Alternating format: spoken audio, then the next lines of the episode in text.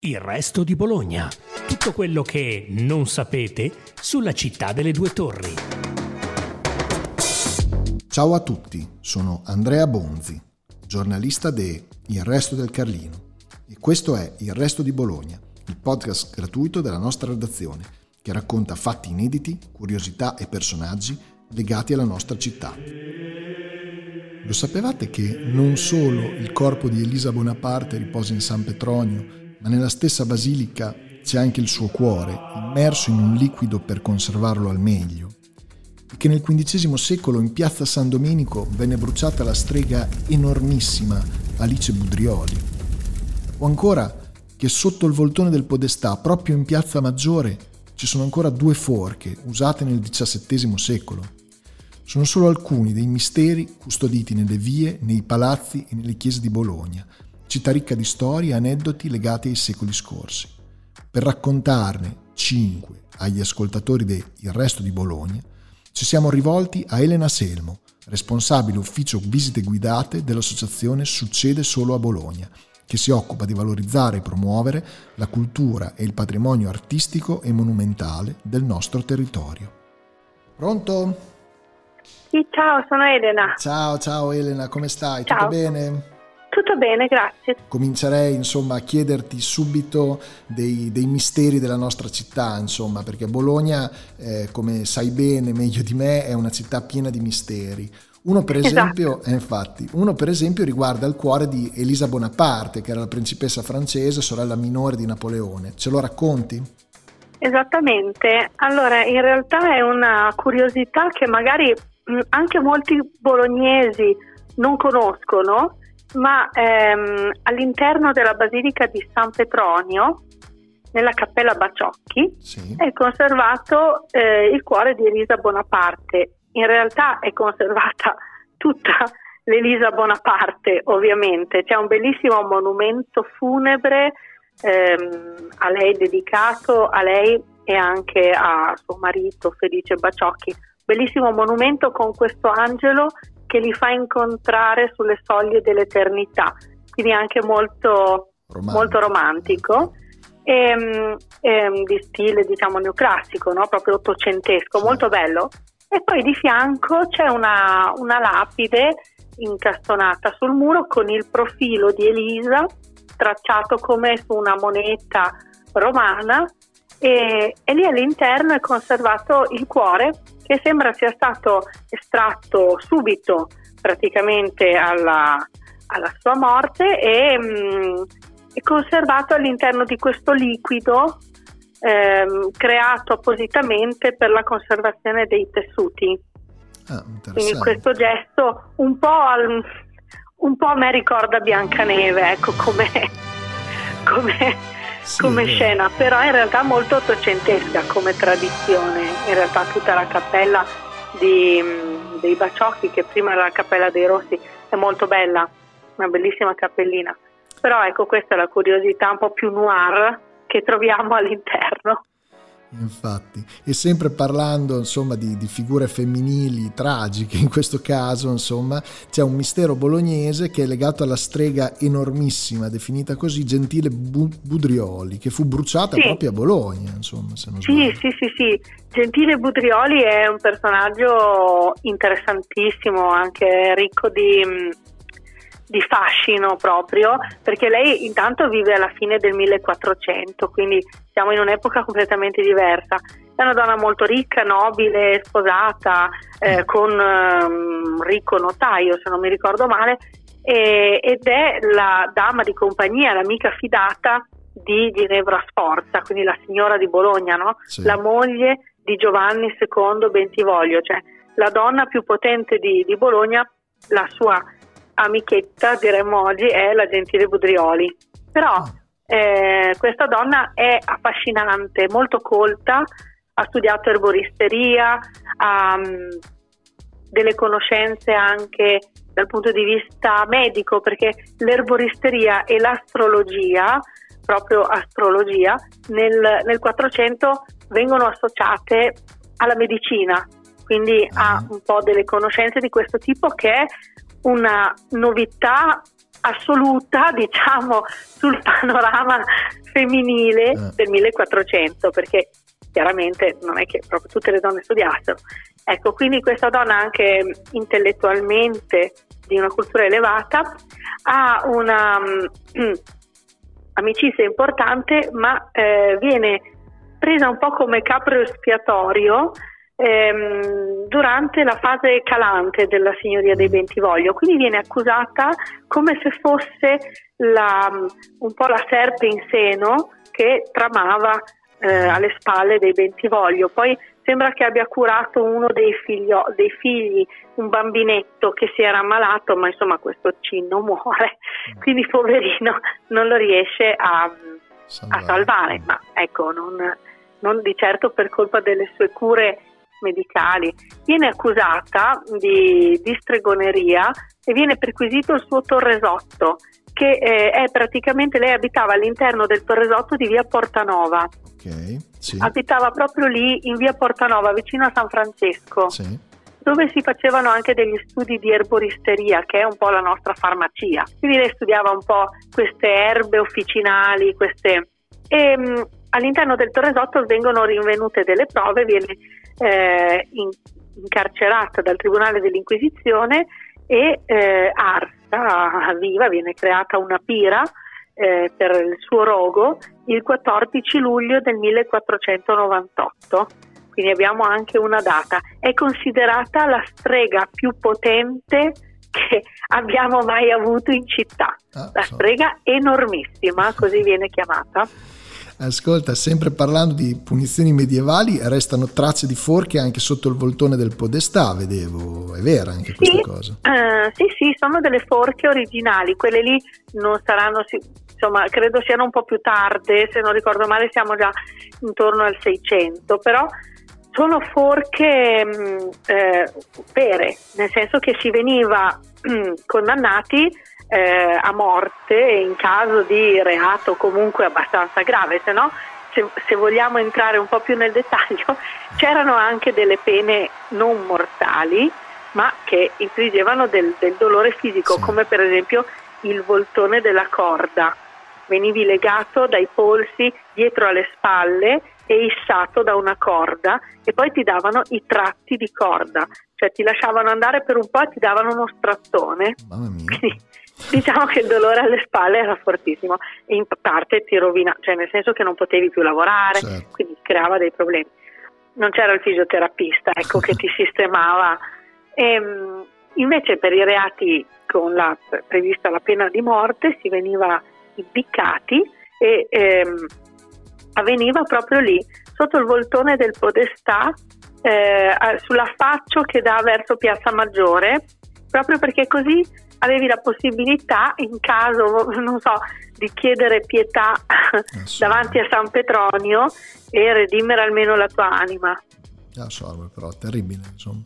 eh beh, eh, eh, beh, del resto erano, erano, erano, tempi poi anche così, insomma. Ma sì, ma fino alla fine del, del 700, dell'Ottocento era la prassi in tutta Europa. Eh. Eh, c'era la mazzolatura, l'impiccagione, poi alla fine del Settecento invece va molto di moda la guillotine e sì. quindi si va di più per...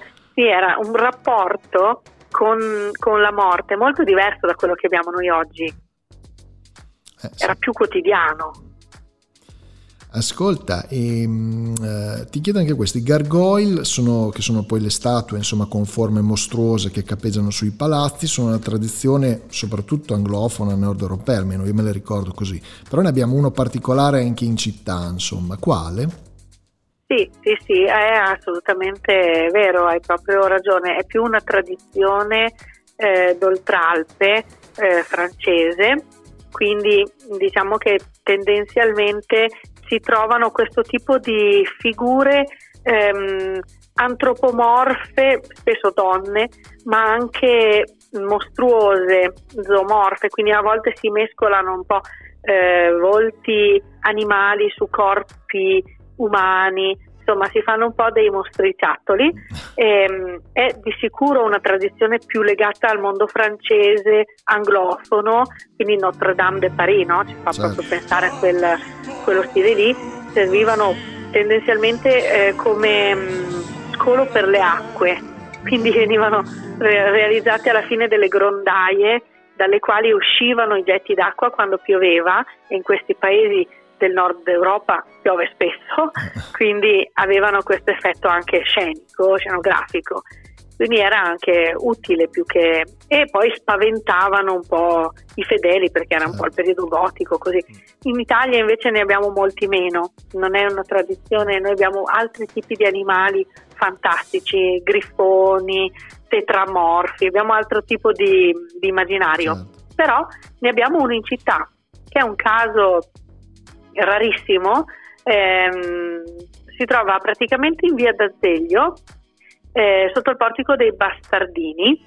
Sì. Eh, è una diavolessa, così viene chiamata, ehm, corpo umano, femminile, ten, sì, più o meno femminile, metà, e, e il volto da canide, diciamo, sì. più un cagnolino, ecco, sembrerebbe.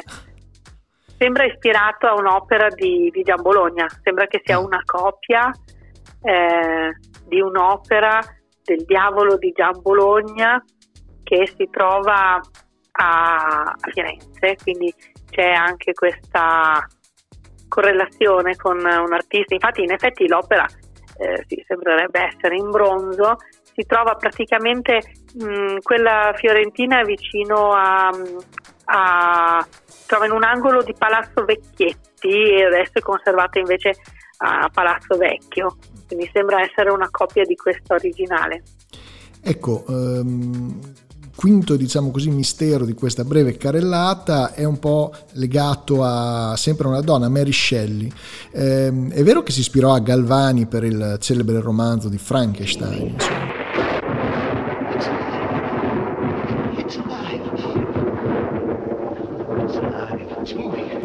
Eh, qui c'è un'associazione interessantissima. Lei, allora, innanzitutto fa proprio una citazione nel libro eh, al fenomeno della galvanizzazione, quindi lei ne parla proprio apertamente.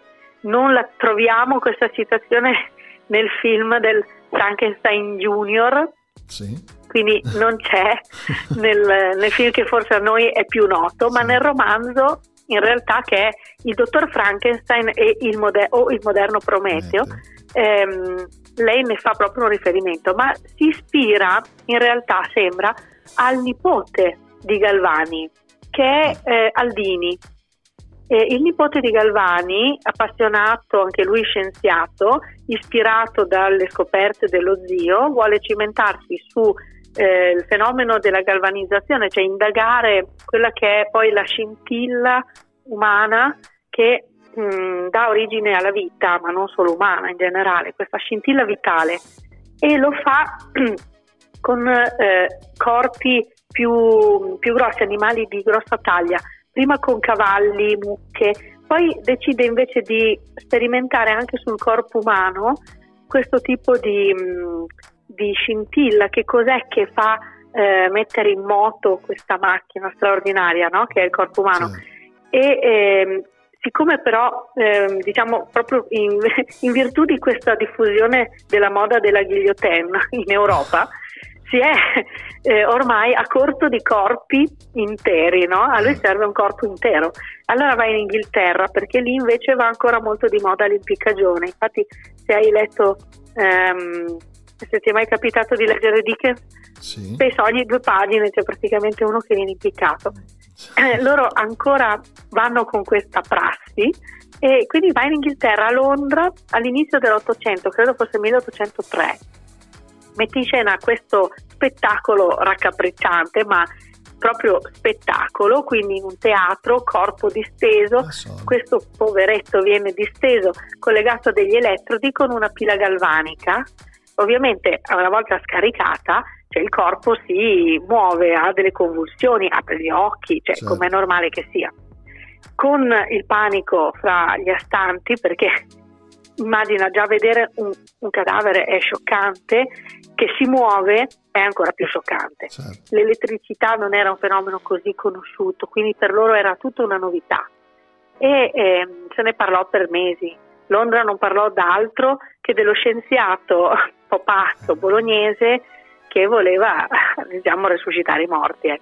Questo era, in effetti noi lo prendiamo un po' così scherzosamente, ma il discorso non era così mh, mm, folle, nel senso che quello che noi facciamo con, le, con la rianimazione eh, istantanea, no? quando sì. diamo la scaricata, ma deve essere appena appena morto uno, con, o lì lì, cioè non 15 giorni dopo, però l'idea di base non era sbagliata, quella di far ripartire i muscoli come certo. il cuore, ecco, questa non era un'idea assolutamente, era uno scienziato serio e, e centrato, ecco, però sì, ancora agli, agli esordi di questo tipo di studio. Effettivamente Mary Shelley eh, qualche anno dopo, più adulta, perché lei è bambina quando c'è questo sì. episodio, ehm, si trova sul lago di Costanza con Lord Byron, sua cugina, hanno anche una tresca loro due. Sì, Comunque sì, vabbè, questo è un altro podcast. e, ehm, praticamente fanno una gara perché piove sempre e quindi devono decidere cosa fare. Fanno una gara che scrive il racconto horror più, più interessante eh, queste gare da intellettuali e lei scrive una bozza del Frankenstein, del moderno Prometeo, che poi verrà pubblicato anonimo, perché lei è una donna. Quindi sì, diciamo che è una, vita molto difficile per le donne, insomma, abbiamo visto anche da, e... questi, da questi, piccoli, diciamo così, scorci eh, sì. di storia veramente, veramente dure.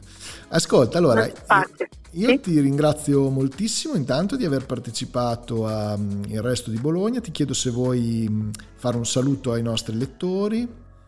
Sì, certo, molto volentieri, mi fa, mi fa molto piacere aver um, intanto ricevuto questo invito.